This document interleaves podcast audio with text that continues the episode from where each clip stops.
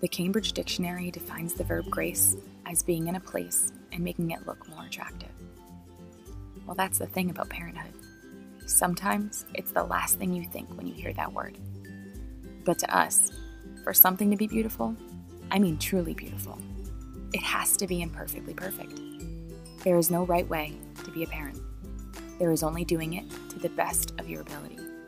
And that is what we define as growing with grace. Welcome to our podcast. Episode 10. I think Tyler said in the beginning that if we make it to 10, it means that we're over the first hump. Like getting there is a big success. So here we are, episode 10. And we're kicking off this episode probably with what we could call a series of birth stories about each one of the kids. And each kid is going to get their own episode. Hey guys, it's Tyla. I just wanted to remind you to check out our website, growingwithgracepodcast.com, and to follow us on Instagram at Growing with Grace Podcast. If you like what you hear, please leave us a review and like us wherever you listen your listen to your podcast. Well, let's get into it. So, we're starting this series with Grace, the first of the babies. And it's kind of Grace is a little bit more than just a regular pregnancy because Grace, I was 16 and pregnant. So, Grace, I was still a baby or a child when I got pregnant with Grace. But we're going to talk about her birth story and maybe we'll do another series on our pregnancies or another episode. But primarily, we're going to talk about her birth story. Yeah. So, were you were you actually 15 when you found out that you were pregnant with her? So I was actually 16. I found out I was pregnant with her in December, at the end of December, and I gave birth to her that following September. So I was when you were 17 then when she when you gave birth? Yeah i was 16 when i found out 17 when i gave birth. So i was still okay. a, it was de- definitely a unique experience um, and terrifying. And i think all pregnancies and births are terrifying in their own right but i think it was a little bit extra terrifying being a child and getting ready to bring another child into the world. Yeah no doubt. It's one thing that in, surprises me though is that you were aware of that at that age? Because i feel like sometimes when we're teenagers we sort of think we have it all figured out or we know everything. So you didn't you didn't feel that way at all? Like you were i think um pregnancy and the choice to carry through with a pregnancy is very eh, unique and individual. But for myself i felt as though i was responsible enough to be you know doing the actions of making a baby. So if I was responsible enough to accept that, then I was responsible enough to accept the fact that there was consequences for those actions. And I knew that at that and Nick's family is very religious. Um, so when we had told them, my mother-in-law was like very serious and she was like, you know, there's no, you know, th- this is serious. And I was like, you're not kidding. I know it's serious um, my mom had me young um, and i think your mom had you young too ty. I think you were born your mom's younger than my mom but so yeah. i think my mom was like 18 when she had me. So i know that statistically they say like if you have young parent you know you have high chances of having children young yourself. And um, i'd like to break that stereotype with grace um, but i definitely felt as though the maturity aspect of me accepting the fact that I had consequences to my actions and I could make the best of what the situation that I had in front of me. Um, knowing that it was not going to be easy and it's still not. It's, you know, I think being a parent is one of the most rewarding and terrifying experiences of your entire life, but it's definitely just that, you know, it, it makes you into hopefully a better person. And having to be responsible for another ch- person is you know one of the greatest gifts we could ever have yeah but at the same time when you leave the hospital you're kind of like wait um are you sure i can i can right. just go i don't yeah need to do any tests or anything yeah that was I know. You feel like like you like you get you to get to drive a car, you have to pass, you have to go through classes and then you have to pass a test and then you have to like actually go there and like drive the car. There's no like pre-driving the baby. You mm. just have the baby and they're like, "Hey, see you later." And you're like, "Wait, are you am I Figure qualified for this?" yeah. Like am I qualified for this? Like what happens if it cries? They're like, "That's your problem now. Bye." Yeah, yeah. So overall, would you say you had like a an easy pregnancy? Was it hard? Was there anything was there anything that stood out during your pregnancy? We're not going to talk too much about pregnancy in this episode. We might save that for another future episode, but I just wanted to, before we go into bam, here's a baby, I just wanted to ask you that question. Yeah. So um, I'm not sure if you remember this. So I found out I was pregnant at the end of December, um, and we went um, and by, by the end. So I found out I was pregnant like literally the last day of December, and then by the end of January, I had gotten morning sickness so bad that yes. I lost almost 25 pounds. And at the time, I want to say I was I was like 125 pounds. So I ended up having to be admitted to the hospital for IV fluids and I remember that. Um, nutrition. I had to literally be, they tried to call an ambulance and I freaked out and I was like, no, I can get into a car, but I could barely walk. I literally looked like, I know it's tacky, but I looked like Bella Cullen, like uh, when she was pregnant with her baby, like I was literally skin and bones. So I was 98 pounds and I'm like five, six, I'm a five, six height. Like I'm, I would say like an average build, you know, not super athletic, but not super skinny, but to lose 25 pounds on a 125 pound frame, that's five, six.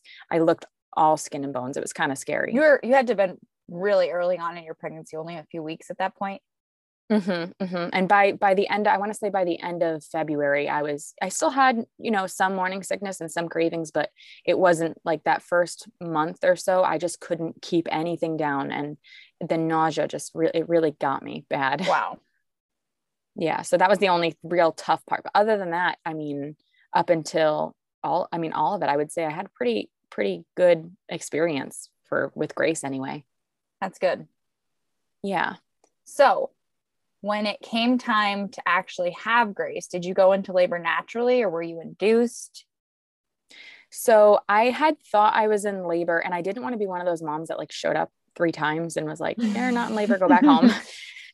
so um, towards the end of it, I was doing non-stress tests because I had gone over my due date by like a week or something. So I was doing like every other day or something. I can't even remember exactly what it was because it's almost 11 in September. It'll be 11 years. Crazy. But I know, I know. And uh, the night before, I had felt like I was having contractions and I was in labor, but I was like, you know what? I'm going to try and sleep. I'll sleep through this and we'll go in the morning.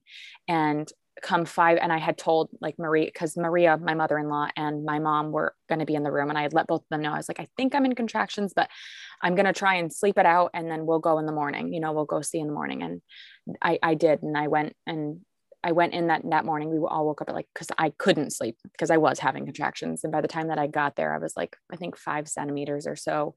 And what time know, was that at uh, like six or so, I, I, like six in the morning, so six thirty-seven maybe. Mm-hmm. And this was on Memorial Day. No, was it Memorial Day weekend? No, Labor Day. Oh, Labor Day. Sorry, sorry. Late, yes, Labor Day weekend. So it was like a, it was a Friday night. The, fair, the Woodstock Fair had just started. Yep. And I was like, oh gosh. So we got there and they were like yeah you're definitely in active labor. Um, and they give you medicine um, if you're going to get an epidural they give you medicine um, to kind of like i don't even know if it's I, what had happened is it slowed down my contractions. So i got there at 7 a.m and then whatever the medicine that they gave me it hit me so fast that it literally kind of like stalled out the labor. So um, around two or three, they came in to check me and they were like, okay, well, we're going to push some other kind of med. I for meds. I forget what they were called. Um, if you said it, maybe I would know. Pitocin? It, Pitocin, yeah. And the Pitocin start, started to kickstart the contractions again, but they actually had to come in around, I don't know, maybe six o'clock and they broke my water because at that point they're like, okay, you've been in labor for, but I wasn't really feeling it because I had an epidural. Mm-hmm. It literally wasn't like I wasn't in pain really. I, I was uncomfortable, especially like the night before when I was in the contract, like when I was having contractions and I couldn't sleep. But I would say I wasn't in like any severe pain, not like with what I had with Jack. And they had broke my water at six. And I think Grace was delivered by eight, I want to say. That's not bad. So I mean you were you were in labor for a little while. So you said that all that night before you basically were having contractions and you got mm-hmm. to the mm-hmm. hospital around six and around like two or three they started pushing pitocin so mm. that's a that's a decent amount of time to labor for sure did you yeah well and i think once they give you like once they give you the meds to help with the pain your body kind of like shuts like it shuts off almost like it stops doing what it's supposed to be doing because the pain because it's well my body did with grace anyway like that's what happened like and i don't want to say it shuts off the all the pain but with grace and i don't know if it was because i was only 16 so my body was really resilient mm-hmm. but really she was such an easy labor like the, like I, I was there there was no real pain i was laughing. The only the, honestly the thing that i remember the most being so angry about is not being able to eat. i was gonna that was one of my questions i was gonna ask you. Did you eat breakfast that morning?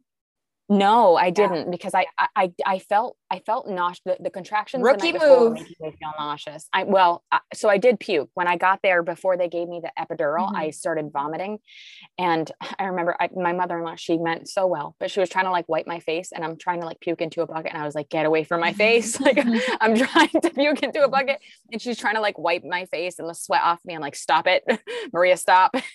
yeah. and it was it was funny. I was I, had, I apologized to her after. I was like, "I'm sorry for being curt. I didn't mean to be rude, but it was just that in the heat of the moment." that was probably the worst thing that I think I dealt with too was I didn't eat breakfast. I also went into labor in the morning and I was just so excited to get to the hospital because I literally thought I'm going to walk into the hospital and have a baby like immediately mm-hmm. and no, it was a very long process and they were like, "Oh, you can't eat anything." And we just talked about food in our last episode, guys. I love food, okay? And for me to be told that I can't eat food and my nurse kept telling me she's like, "Oh, you're not even going to notice. You won't even be hungry. You're going to be so like in, in pain or you're just not even going to notice that you're hungry. Oh, I noticed. That was that was hard to not eat. I literally got upset. I, I know. Uh, so we went in first thing in the morning at like six, and again, they didn't start pushing meds again until two. So my mom was there, my mother-in-law was there, my husband was there. Everybody was just probably just room. eating around you. No, so Oh. I started getting angry because like they were like, "Okay, I'm hungry for lunch," and I was like, "No, no, no, no, no. If I can't eat lunch, you can't eat lunch." And I was saying this to Nick, and my mother-in-law was like, "Kiana, he has to eat," and I'm like, "No, Maria, he's not. If I can't eat, he's not eating." And they Wow. literally were like, "Okay, we have to, we have to go, we have to go." Pick. They made up an excuse. They had to go do something. They had to go pick up. That we forgot something. So my mom and Nick left, and Maria stayed with me. And when they came back, I sniffed him and he smelled like grinders. And I was so mad. I was like, Don't you lie to me. I know you went out and got food. How dare you? Oh like I was I was so mad. And it was it was like partial like they thought it was kind of funny, but like it wasn't funny to me because I was starving and I was like, I can't eat. If I can't eat and I'm pushing a baby out of my body, you shouldn't be able to eat. But everyone's like, You're being ridiculous. You need to let him eat. Oh my gosh. yeah i was i literally i smelled it on him. And then he was like laughing and everyone was like thought it was funny but it wasn't funny. I was mad. I was like legit upset. And maria's when i first started going into labor she, she came immediately and she sat in the room with me the whole time. And she started a hat. She started knitting grace a hat. And it's actually by the end of this at the end i'll tell you whether or not she finishes but it, she that was kind of like the thing so she would sit there and she was knitting in this chair next to me and i was like yeah keep knitting while everyone else gets to eat and i have to sit here and be tortured with the idea that i can't have food I, I know. They're happy. like, "Oh, you can have some ice chips or like a disgusting popsicle." I don't know why they were so Mhm. gross, but they they were not good. The ones they Yeah, they- ice chips. I'm like, that's not going to help me at all. I took not them. what I want. I want food. I took them. I took, of course you did. of course you did. I took what I can get. Yeah. yeah. So you labored for a little over like 12 hours, it sounds like. And you Yeah. I mean, I, I don't even necessarily fully consider the night before. I mean, I, I definitely was in labor because when I got there, I was like five centimeters, but that's pretty um, far. Yeah, but again, like, and I don't know if it was just because I was young and my body was just still growing or what, but it wasn't that bad. Like, it wasn't bad at all. Mm. It really wasn't. So you'd only pushed for how long did you push? Do you know? You remember? Yep. Yep. I don't even want some so okay. So by the time that I by the time that I it was time to push, um, and I was like fully dilated and effaced and all of that jazz, the lady came in and I started pushing and I did like I, I did like maybe like 10 minutes of pushing. And I looked at the lady, I was like, oh my God, like I don't know how much longer I can do this. And she was like, uh, first of all, it's only been 10 minutes. Second of all, she's like, women labor for hours. Like, what do you mean? Like the kid, your, your baby's head's already crowning. Like you're literally almost there. She's like, people don't say that. don't say that. People push for hours. And I was like, hours? I was only doing it for 10 minutes. And I was like, okay, I'm done. Like when they said, like, I Oh remember hearing somewhere that like giving, like the act of giving birth is like, like running a marathon, like as far as like the amount amount of energy it takes to be able to actually go do get the baby out it's not a lie like it's not a lie it's a lot it's like the hardest I trust me, I I I labored, I pushed for three hours. And in retrospect, It's looking no back on that, it doesn't sound like that long of time. And I remember right after I had him too, I was like, I pushed for six hours. And Jeff was like, No, you didn't. It was three hours. no you didn't I was no, like- you didn't I almost died. And he's like, No, you didn't.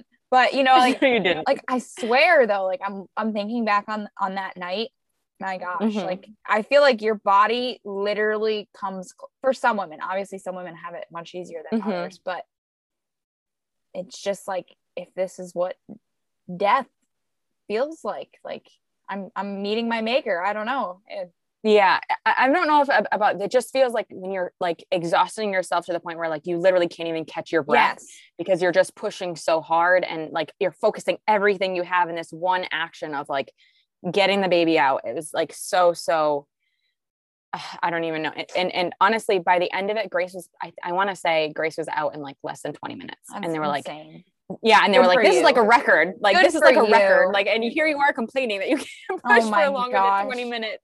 I was like, I don't know how women do it for longer. I would die. Like I would literally die. yeah yeah no that's that's great though that it was it was easy for you because on top of everything else like to just have that go smoothly that's very nice and i'm sure too that's that's interesting because i wasn't allowed to have any visitors because of the pandemic but you had like Mhm. a room full of people.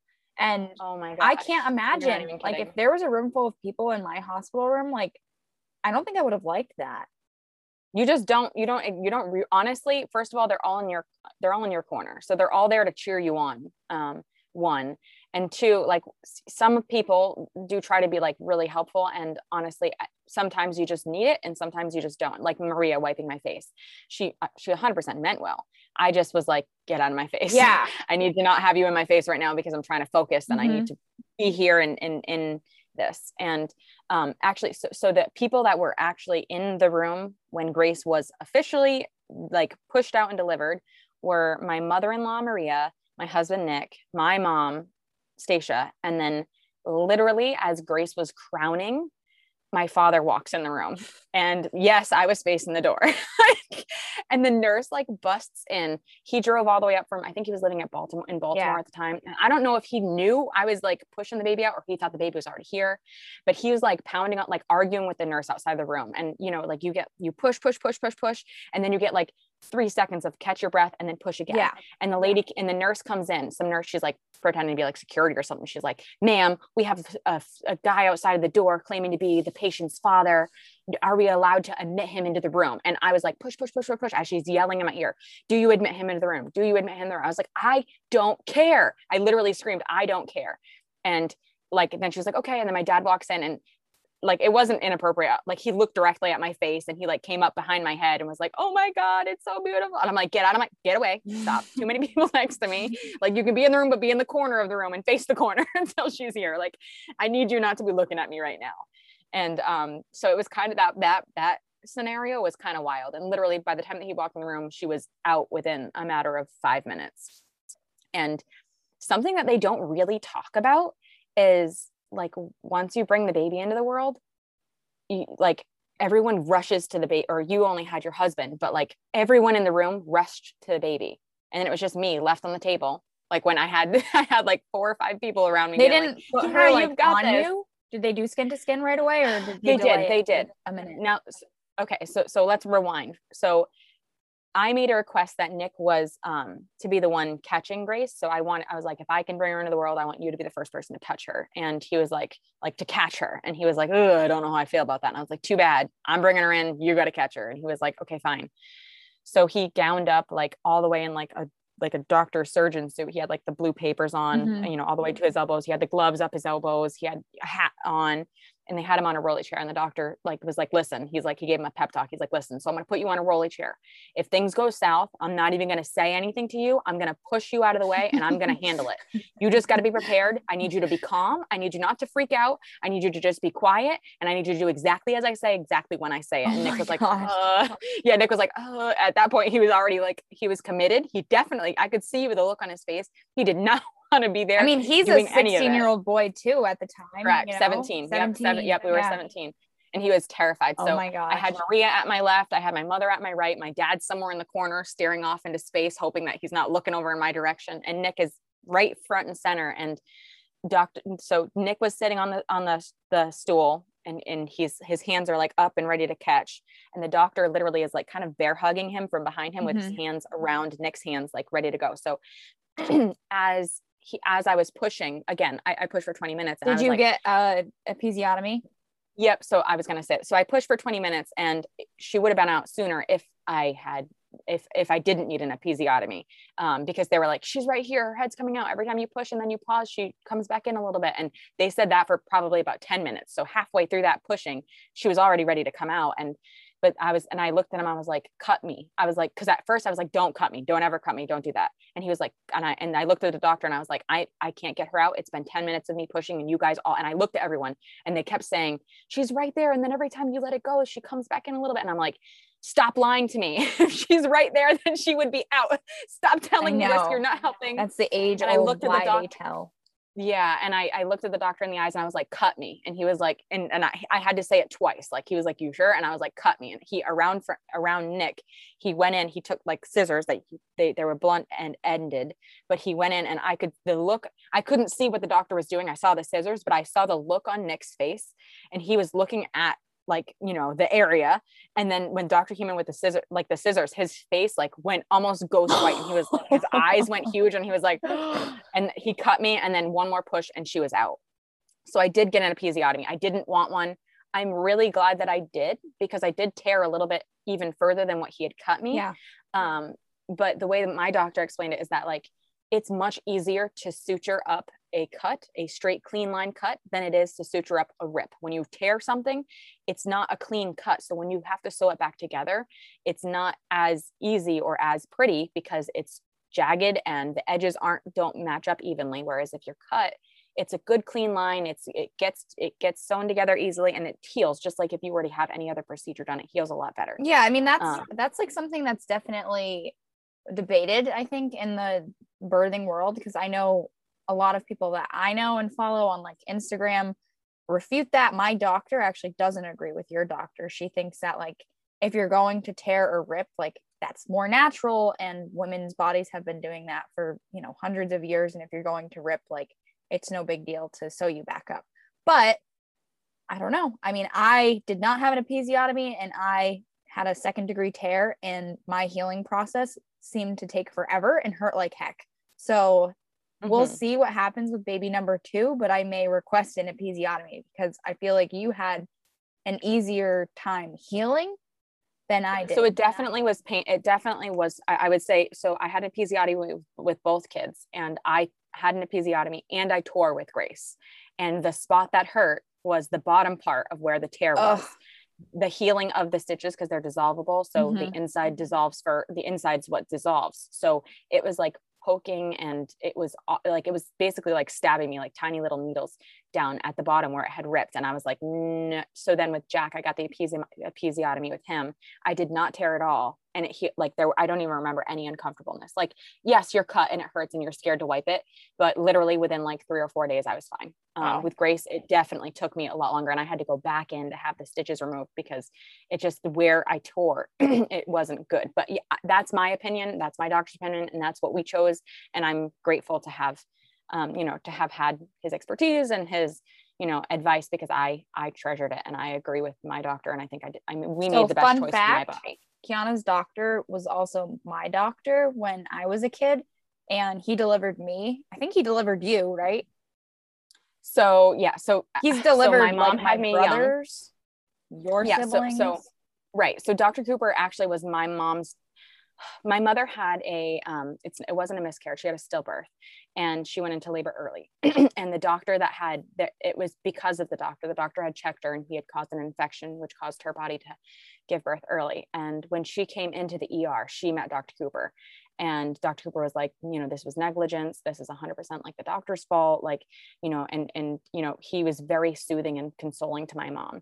So um, she knew that after she had had the loss of that child, she wanted another one, which was me. Um, so when she got pregnant with me, she seeked out Dr. Cooper, and he was so phenomenal. Um, love him. He's at um, Day Kimball, and when um, so he, he gave yes he he brought me into the world, and he has been my primary care physician for my whole life since he caught me out of my mom up until even now. He is my kid's primary care physician. So he brought me into the world. He brought my brother and sister in the world. He brought I think your mom met him through my mom because my mom has always like been like Dr. Cooper is the doctor to have. Um, and so after he had me, I think your mom, when you she got pregnant, she used him for you for because he was doing um, pregnancies. And then she, so she had so our both of our moms, all six of us came through Dr. Cooper. And Yep. when I got pregnant with Grace, he was still my primary care physician. He was the one that I went and saw. And I was like, how cool is it for you to be able to have delivered me and now you're delivering my children? Um, and he's done that a couple, he's had a couple of patients that have stayed with him. Sometimes people move away and they don't do it, but he is still my primary care physician. Dr. Cooper is, you know, our family doctor, and I will be devastated when he finally retires one day. And, but I, uh, yes, he, he did. I know he's got to be getting pretty old. I was actually thinking about that because I feel like what Dr. Co- Cooper does is pretty rare. I'm pretty sure he's just he's an MD, like a regular medical doctor. He's a, he's a, he's a primary care physician. So he does okay. but but on top of that he also does prenatal care so you so before when i had grace Well, prenatal and OBGYN. correct and he would do cesareans and he does c-sections however at this Wow. point in time he is no longer delivering babies um jack Okay. jack was like like two months later after jack was born two months later he he ended that because of tax not taxes but insurance purposes. And basically the hospital kind of pushed him out and was kind of like well you need to be a hospitalist and you need to be on call. And you know th- they kind of were like you got to do this or else. And he was like you know it just wasn't worth it for me anymore to have to be up. And he's getting older and he was like you know to be on call and to know that like basically the hospital said for insurance purposes they wouldn't be able to cover any of his pregnancies if he couldn't make it back in the office to get there for his patients. Um so he was like i was obviously that they didn't leave me with a choice i had to basically just say goodbye to it so that was really you know a bittersweet moment but i was very grateful that he got to be the, the doctor for both of my Both kids. correct correct Yeah. i was very Yeah. grateful for that So where did you give birth? What hospital? so we gave birth in the same place that my mother gave birth to me um, day kimball hospital in putnam and i remember with grace i didn't really know anything so um, it was just the hospital that dr cooper served at. I know that with jack i was trying to find a different hospital a more modern hospital but i have to say like even after that day kimball actually has really nice at the time that both of my kids grace when grace was born they had just re-upped the um, suites for birthing. So like the birthing wing was just like all brand new and like clean. And I have to say it's it's it's a good feel. And I never once had to share a room with anyone, which was really nice. Um, and they do, you know, they have like 10 or 11 rooms or something, but it, it was really, really nice to be able to have your own room and all of that. And it was clean and local, which was really nice. I do have to say, after have been being there for both Grace and Jack's birth at Day Kimball, and then I remember going to visit too when like um our cousin Preston was born. Mhm. I remember to visit him and, and Day Kimball. I feel like it gets a bad rep Mhm. in our like local area, but because it is a smaller hospital. But honestly, after now, well, I I guess I only have personal experience with one hospital in Hartford, Connecticut, but it's a much older hospital. It's huge. Just I don't know. I I'm actually in the process now of possibly switching OBGYNs just so that way I might be able to give birth at a different hospital Mhm. maybe that's crazy. I don't know. I love my OBGYN. She's great, but I'd like to give birth at a exactly what you're saying, like a more modern facility that has been updated within the last five years, 10 years. I just felt like everything at the hospital that I gave birth at was just really old and Well, I think, Dark and, and don't don't get don't get me wrong. If Dr. Cooper was at a janky hospital or you know a dirty room or whatever, I still would have gone to wherever he was because to me the most important part was I knew who was bringing my child into this world, and that was something that other people didn't have at the time. Like, great, gr- I was one of the first ones in uh, my age group to have a baby, but um, a lot of people were going to the OBGYN at Day Kimball and they had hospitalists where, you know, you would meet like four or five doctors throughout your pregnancy and whoever was on call when you gave birth is who was delivering your baby. That wasn't the Yeah. case with Dr. Cooper. Dr. Cooper was the one who saw me through my whole pregnancy and he was the one who brought the children into the world and it was guaranteed that it was going to be him. If he was in the, you know, if he was here, he was, he was the one that was bringing, and that's one Yeah, that thing that is- was really important a- to me. that's definitely a unique experience because I know with where I live and the practice that I see, that's exactly how it is. They have three primary OBGYNs Mhm. and you see all three of them throughout your pregnancy. And they say, okay, depending on like who's on call, like you said, that's who's going to bring your kid into this world. However, when I gave birth, none of the three were on call and it was just some other random doctor. So that's not how the story ends because I was in labor for seven days. Not really, but um, yeah. So it's definitely it's definitely interesting how unique, I guess, of a, a pers- like an experience that you had with both both kids because I feel like that experience is pretty different than how most people Mm-hmm. have babies. We'll have to see. Maybe we'll ask the listeners how that happened with them. Did they have like the same doctor all throughout their pregnancy? And is that who delivered their baby, or was it somebody who was on call? Well, and now, like I had said, now I know that with doc, like with like with Dr. Cooper not delivering babies anymore, you have to see the OBGYNs if you're going to Day Kimball. And that's it's it they do it so that way the doctors have a better schedule because you don't want a doctor who's mm-hmm. been up for 12 hours having to come in and then help you with your delivery for another 14 hours. You know what I mean? Like then they're they're not having you- you, have an unrested doctor. That's not safe either. But I have to say I was really, really grateful that Dr. Cooper was, you know, that that he was still doing that and he was the one that was able to see me through the whole pregnancy and really complete it for me because I would have I I, I would have been a mess. I um we'll do another episode on fertility and all that, but I did have a miscarriage. And during the miscarriage, when I first found out that I was pregnant, I did go to the OBGYN clinic instead of Dr. Cooper, thinking that I would get more ultrasounds and more, or, you know, more care, more frequent care, because, because Dr. Cooper is more of a wait and see doctor. And that was the worst experience of my life. There was just because you have more appointments does not mean you have more information. If anything, it gives you more anxiety and more stress. And um, they they had said that to me when I first went in there. You know that you're going to meet all the doctors, and you know it'll be one of us that delivers your baby, but we can't guarantee who it is, and we won't know until you deliver. And depending on the hour that you deliver, will be a different doctor. You know what I mean? So I am so so grateful that Dr. Cooper was the one that delivered, you know, my kids because I he he was he's he's like a family member to us and I know that maybe that's unprofessional but he is he's seen me grow up he's known me from you know out, straight out the womb to being mother to doing motherhood and all of the in-betweens Absolutely. Yeah, he's a he's a good doctor. I don't have anything negative to say about Dr. Cooper. Mm.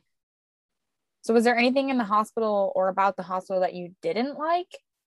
Um, again, like you had said, so in our area, the, the Day Kimball does kind of have a janky rep, but um, when I really went, like I, I was trying really hard to find another place that I could go to. Um, Day Kimball has a janky rep, but their birthing unit has really good has a really good um, as long as you're getting the doctor that you're that you're hoping for it, it's a really well-oiled machine there is a couple of hospitalists that i would prefer not to see and maybe even request not to see but I- do think What are you calling them? A hospitalist? that's what Dr. Cooper had called them to me. Yeah, hospitalists is what he was calling them. I've never heard of that. Interesting. Yeah. So, but yeah, the OBGYNs that are on call or what have you. You know what's interesting though? I never wanted to do the doula route. Um, I, I Emily had done the doula route and it's something that like had interested me, but I don't know. I in my opinion, like, and I know that like you had said, women have been doing this for thousands of years, but to me it just wasn't worth the slight risk of like not having a physic like a medical doctor there and ready to go like i just wanted to know like i wanted my dr cooper to be the one to deliver me so it wasn't even a question but i wonder would did you ever consider Mhm. like a doula Um no. I so it's weird because I feel like I'm a pretty open person with most things. Like I'll get on Instagram and I'll talk to strangers about personal subject matters, but I Mhm. I was pretty sure when I found out that I was pregnant that I wanted only Jeff to be there. Um, and like I, Mhm. even you, I was kind of hesitant. I was like, well, do I want Kiana in the room? I don't know. I kind of want it to be an experience that like just Jeff and I get to experience. But honestly, like I didn't even really get to think about that all that much because then boom, the pandemic happened and it was like, well, you don't really have a choice. You are only going to have one person in the room, which was your husband. So there was no talk of a doula or what's the other word? midwife midwife or Mhm. anything like that. Um, now that I've had a baby and Jeff and I had that experience, and yeah, it was wonderful and great, I guess. I am a less afraid of what that situation would be, look like. And for my second baby, whoever wants to be there, like you're welcome to come. I did have an extremely long labor the first time. So if you want to come and sit with me for 12 hours, the door. be careful. you would be surprised how many people come up to you. So i was that way like i was open for everything because i'm like i'm an open book. Like if and we talked about this a little bit and before we started tyler was like are you sure you want to touch on the fact that you were like a you know teen mom? And i was like yeah like literally any stranger could come off the street and ask me a question. I will give them an honest to god's answer because that's just who i am. I'm just not someone who will stand on the rooftop and yell it to the general masses. But um so i had said that too. And one they do put a cap on that if you're not birthing at home and you're not in your own element like they do put like if you're in the hospital there is like just for safety It's reasons probably like four or five people. not even And that many will- it's like two or three at this and and now with dr cooper after i had jack um like the hospital's say, policy a, quite a few people with Jack. well, the, so the and and that broke hospital policy, and the only reason we were Okay. able to have that many people is because Dr. Cooper was the one that was insured, and he was the one that was delivering the baby, and he told them, like he got to set the precedent for that. Just like there are certain rules, ah, like you know, if you're not Okay. past, if you're past a certain amount of centimeters, you can't get a you know a what is it called an epidural. You can't get an Yeah. epidural, and I freaked out about that. And he was like, no, no, no, no. Just because that's the hospital rules doesn't mean it's my rules. And you know, I am the doctor. I will decide what's best. And if you, if this is something that we decide that's best for you, then we're going to do that. I make the final call. interesting. But yeah, a lot Yeah, of hospitals, will- and so, but me saying be careful because there are a lot of people like, and I do have to say, I did get to witness a birth. I was really young. I got to witness um, my cousin Emily.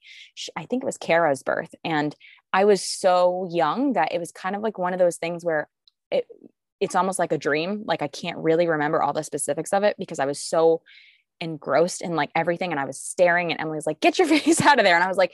But she's coming out and she's like, get out of there. Like, stop. I'm like, why did you have me here if you don't want me to see that? Like, that's the point of being here, isn't it? And I remember when I gave birth for Jack, Tyler and Brandy were there and they were like up by my head. And I was like, Are you here to watch my face push a baby out? Or are you here to watch the baby come into the world? Like, get down there and look. If you want to look, just go look. And they were like, What? That's weird. were literally like, you guys are gonna miss it. Go check it out. And I'm like, okay. And then I went down and I looked and I'm like, oh gosh, there's something wrong with his head. oh gosh. and Dr. Cooper was like, no, there's nothing wrong with his head. It's just squished because the skin it was all Wrinkly. Yeah.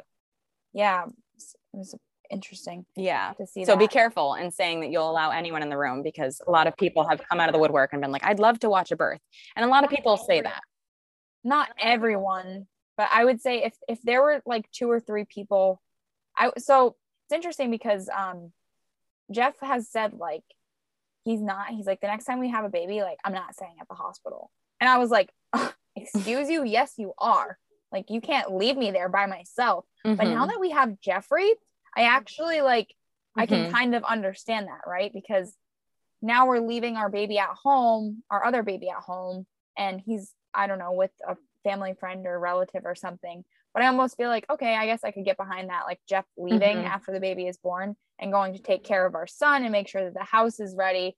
And then if you or I don't even know, probably just you, that's the only person I think would really want to be there. Grace, I feel like yeah, I think again the hospital policies like it all depends right now we're in a pandemic so things are a little bit weirder too but i remember like with emily um, it was flu season and i had to be a certain i was a certain age but anne marie was like a certain age too and she wanted to bring her in but she even though she was a sibling because it was Yeah. flu season she couldn't bring her in because she was below a certain age um, so it was yeah it was wild i think my mom was at the birth too yeah so that's so that's interesting. So that makes me think too then after you have the baby and then you switch rooms to like the recovering room and then you get bombarded with visitors did that bother you at, at all?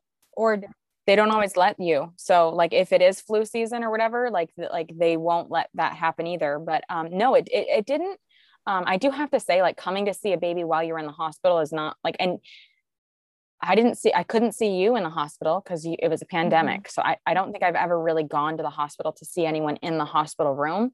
Um but it- it's probably not nearly as exciting like going in like it's probably way easier and, and more comfortable on everyone involved yes.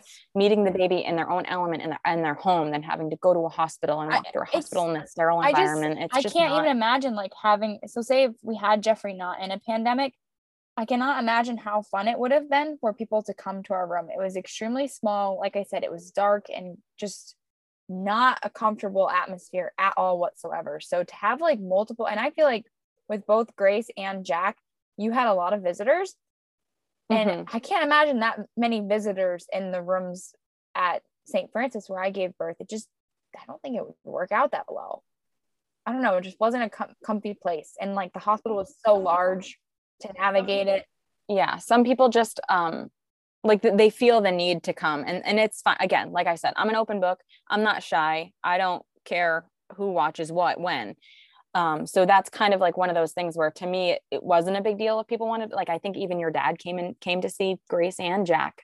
I don't know if he saw Jack. Yeah. I, know, I know he saw Grace, but everyone came to see Grace. Everyone, Grace. like high school friends and aunts and uncles and distant relatives and because she was the first one in the family in a long time to be born. Yeah. So uh, it was a very exciting day, you know, exciting process for her. And it was you know labor day weekend so everyone else was out the fair while we, i was stuck in a hotel like you know stuck in the hospital room i just i just i don't i don't even i think about how awful miserable i was like and out just sleep deprived and hungry because the hospital food was nasty like i just don't know if i would be uh, we'll see hopefully the next baby i give birth to is out of the pandemic but i'm just surprised that like you were up for visitors well, like i think back to like after you gave birth and like, i feel like you were in pretty good mood just seemed pretty normal. But now after having gone through that experience myself, I would be like, everybody needs to just leave me alone. It just, it was like, and I'm, I'm becoming less of a people person the older I get, but at like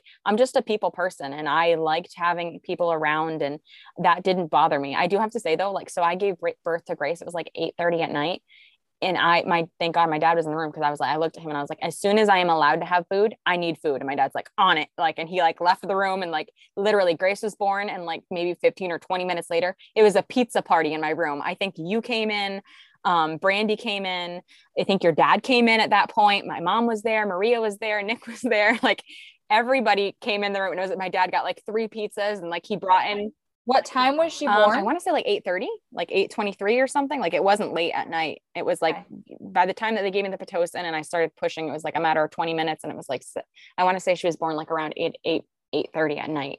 And I, do you remember that? Do you remember my dad like bringing in pizza and like everyone eating? Like, I really um, wanted a grinder. I remember that. I can't remember. You were creeping out the window. You want to talk about that? I do remember. Yeah. So, this i think we talked about this in like the very first episode but i'll give you some more details so like kiana said they do put a cap on like who can come in the room and i don't think they would let me or brandy be no. in the room which is annoying that like your dad just barged his way in he was like i demand that's very Dale Hebert-esque anyways yes anyways because of the way that Day Kimball is set up, the labor and delivery rooms are on the first floor of the hospital. So they have like blinds in the windows, but Kiana's blinds were open, which is crazy that she was literally like spread eagle. Not facing the window. You had a side view. No, no, I had the side view. and view, it was a hurricane still, outside. So what crazy person was standing yes, outside in the it was like torrentially downpouring um during Hurricane Earl. And as I said in the very first episode, my cousin Brandy and I, Brandy is Kiana's sister, we were just out there waiting in the waiting area, like singing, It's Hurricane Earl, and we're having a baby girl. It's Hurricane Earl, and we're having a baby girl. Very Tyler fashion, doing weird things.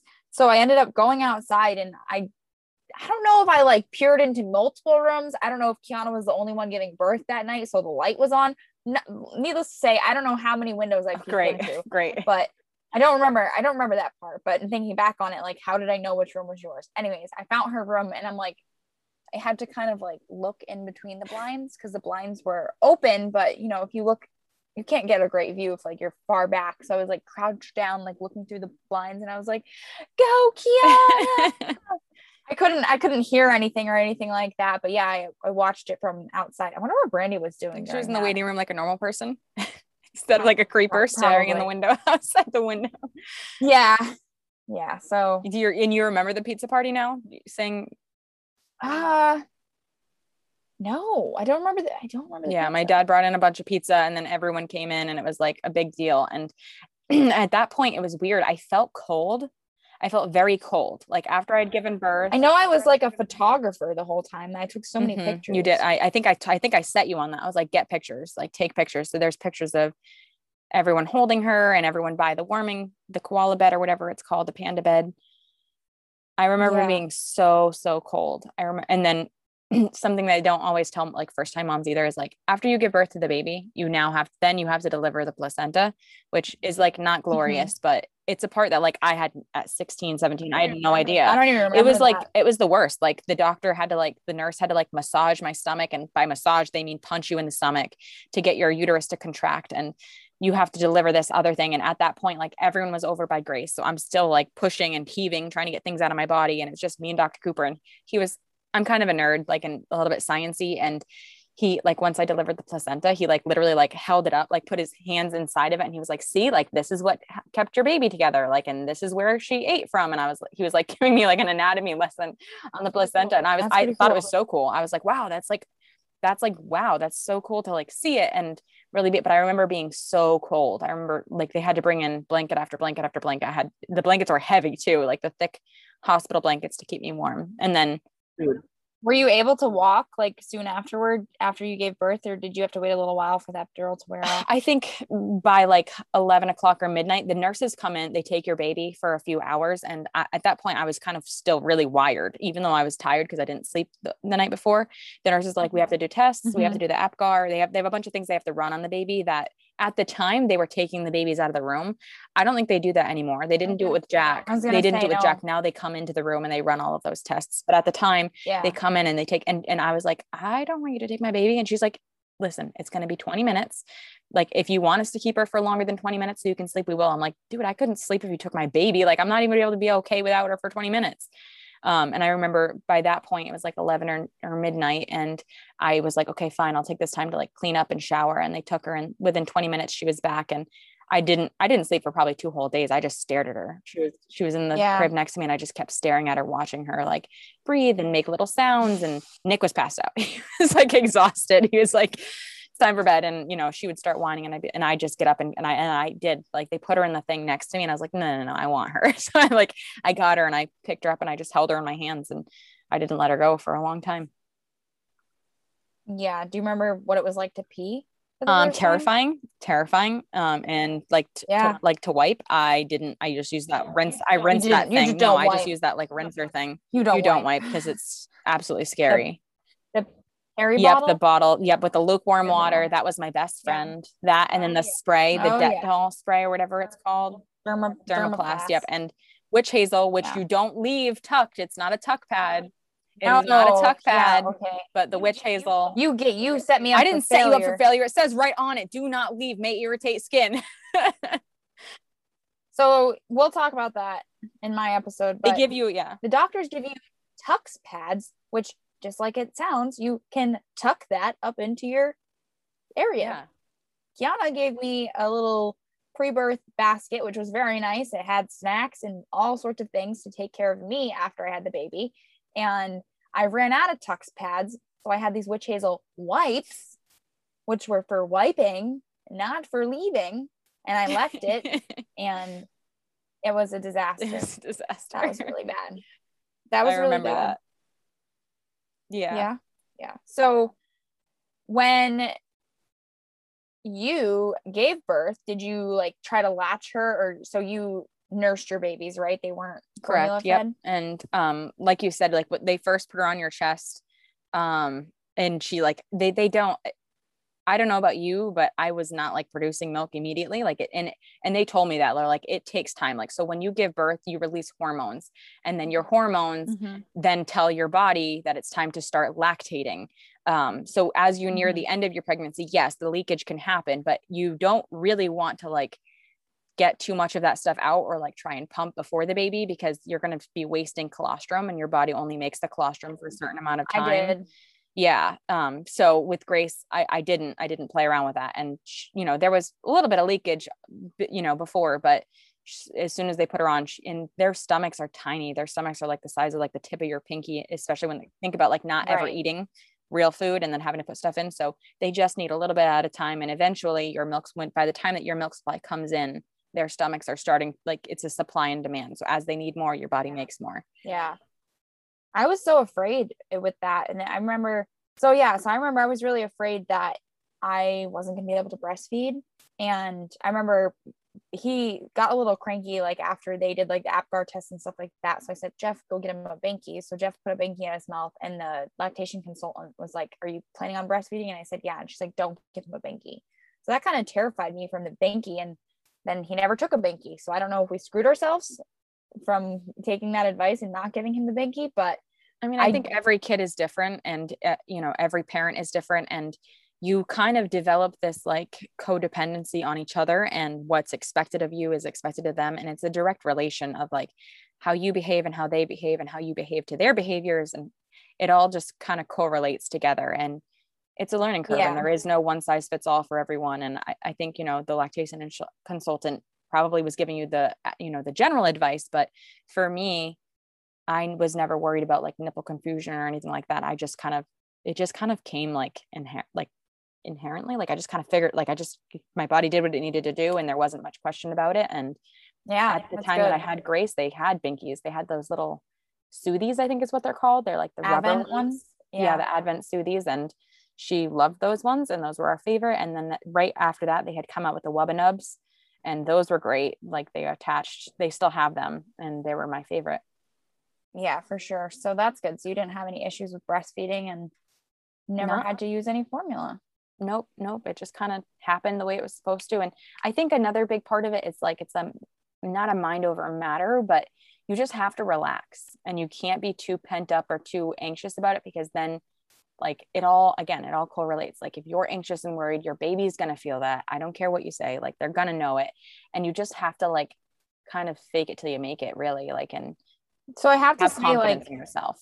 I definitely don't think my experience was as easy as yours, or maybe I just I have such high expectations for myself and for everything that I do in life that nursing wasn't something that I just immediately like got or it clicked. It felt so hard. Like I remember it was so painful and my nipples were raw and they were so sensitive and I didn't feel like he was getting any milk and I was just I was having a lot of pain down there after delivering. And I remember um, going to his, I think like the appointment after you bring them home from the hospital when they're like two days old.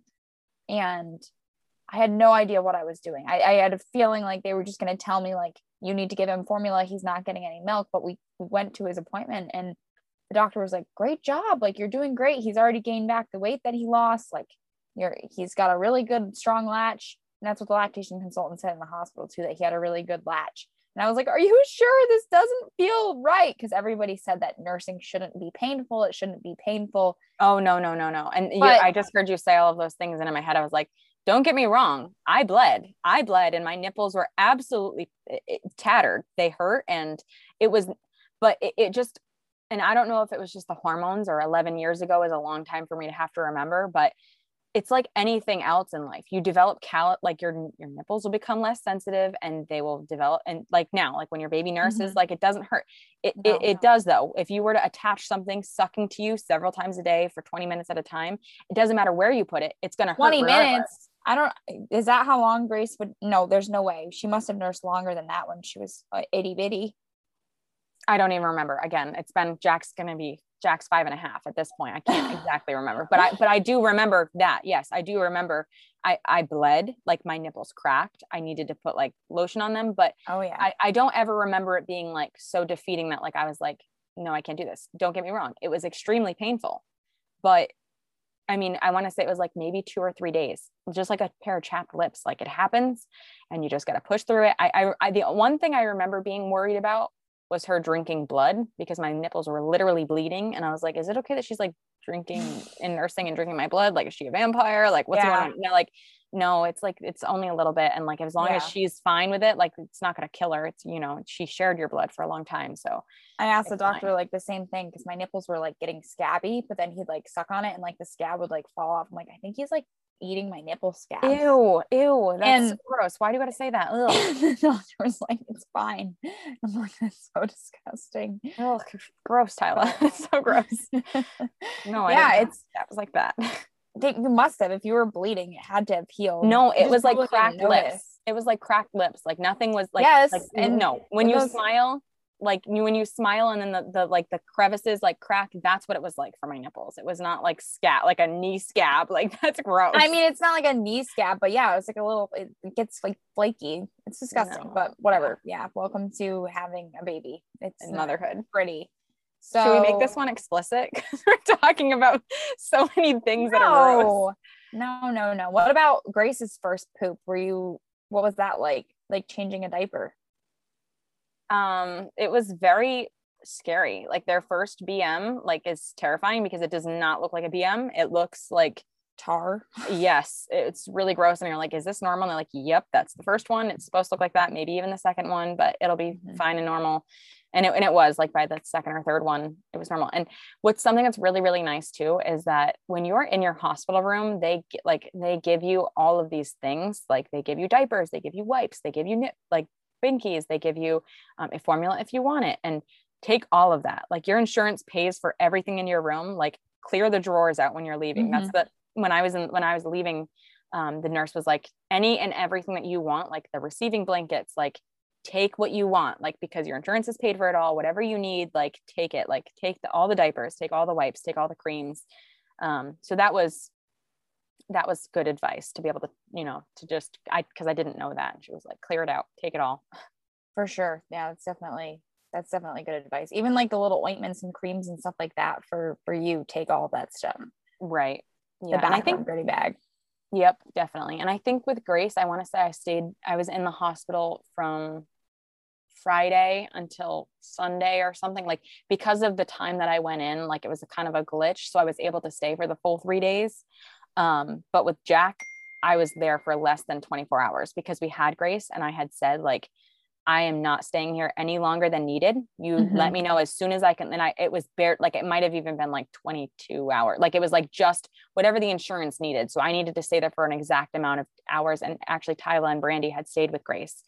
And um, after I gave birth, when they left the birth of Jack, they went and stayed with her. And um, and with, yeah, they stayed with her. And I was there for less than like just barely over a day. But with Grace, I was there for three days. I was like, give, it was like, you know, teach me everything you know, and it's scary. Like when you go to leave and you bring in the car seat and you clip them in, you're like, okay, there's no book. Like, what happens if it's she starts like messing up? They're like, you'll be fine. It's oh fine. Oh my like, gosh, figure it out. I'm like, but what happens if I don't figure it out? And they're like, you will. It's okay. I'm like, okay. yeah, that's terrifying. Did they? So did you have to bring the car seat into the hospital? Yes, I had to bring bring it in. They wouldn't let me leave with her out her in it. That's so interesting. Yeah, the hospital that I gave birth at, they don't, they didn't do that.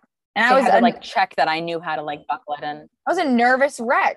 I was a nervous wreck when we got down, and Jeff was too. And like, I remember Jeffrey was screaming, and we couldn't figure it out. And I'm like crying because I'm in pain, like trying to like these car seats are heavy. Jeffrey's screaming. Jeff's like can't figure it out. It's like 95 degrees. We're in like a parking garage, and this nurse comes over and she's like, "Do you guys need help?" We're like, "Yes, please." I thought somebody was supposed to teach you can to you this. can request it, and but actually, it's not the hospital that does it; it's the fire department or police station. I don't. I think with like the pandemic though, because we had all of these things mm-hmm. scheduled and everything was canceled because of yeah. COVID. So. And I just and like I had younger yeah, cousins, I had younger cousins and people around me who had had babies, so I had already put car seats in and out of my car before, so I just knew how to do all of that. It wasn't like Grace was the first, you know, baby that I was around, so I was pretty familiar with a lot of those things, especially with Emily and Anne Marie and the Hebert children being 10 years behind me. Do you remember, like, did you have a favorite meal while you were at the hospital or takeout or anything like that? Um, not while I was at the hospital, but I have to say, like, in the, you know, the weeks and the weeks after birth, like after I brought Grace home, I would eat a sleeve, a whole container full of Chips Ahoy chocolate chip cookies in the blue container. And Nick would have to bring home he would go to work and he would have to bring me home a container every single day because I would eat. That's all. Like I'd eat like other things, but very little else. Like that's all I ate. That's all I wanted. That's wow. all I ate. And the day that I gave birth to Grace, I weighed 117 pounds, and Grace was seven pounds, 2.3 ounces, or something like that. So it was it was wild because like I was still little, I was still skinny, and I obviously Chips Ahoy are not nourishing at all, but I was like that. That's just what I needed. And up like up to while I was pregnant with her, buffalo buffalo st- sauce was like my favorite, and I hated hot sauce before. Hmm. Couldn't even eat anything spicy. And then once I got pregnant, she was my she was the spice of my life, man. That little kid, that little girl. Oh yeah. Oh, and by the way, in the beginning, I said um, Maria was knitting a hat. By the end of it, she had a, a completed hat, and it is in Grace's um, baby. She has a shadow box, and it Grace wore it for as long as it fit her head and even a few months after and it didn't even fit anymore because I loved it. It was a soft baby pink and white um, striped hat that Maria had knit her all during labor. And it was really, it was really nice. Like it was like one of those things that it just, you know, it was a nice touch to the whole experience to have that to take to have something tangible to take away from those moments that you know we spent in that room, bringing grace into the world. Yeah, that's so nice. M- Maria actually knitted my son Jeffrey a hat too and a blanket. Mm-hmm. So I'm very did, grateful. Yeah. Thank you, Maria. Maria's very crafty. That one. So I think we are not are nearing our natural end. Um, next week's episode, episode 11, we'll talk about JT and all of his experience of bringing him into the world for mom and dad. And it'll be, I guess, a segment two of a three parter. Well, shouldn't we talk about Jack next? Because he's o- oldest. Yeah, but if I talk this week, you can talk next week and I'll talk next week. It's fine. Okay, fine. We'll take turns. It'll be good. So why don't we share our moments of grace? All right. Well, my moment of grace is um, yesterday. I actually picked up the guitar for the first time in a long time, and um, I learned to play. Um, what is it? Is it's it Bob Marley's not Redem- yeah Redemption song, and the beginning part. It's like a you know a fun finger thing, and you just and I I picked it up and I couldn't remember how to do it.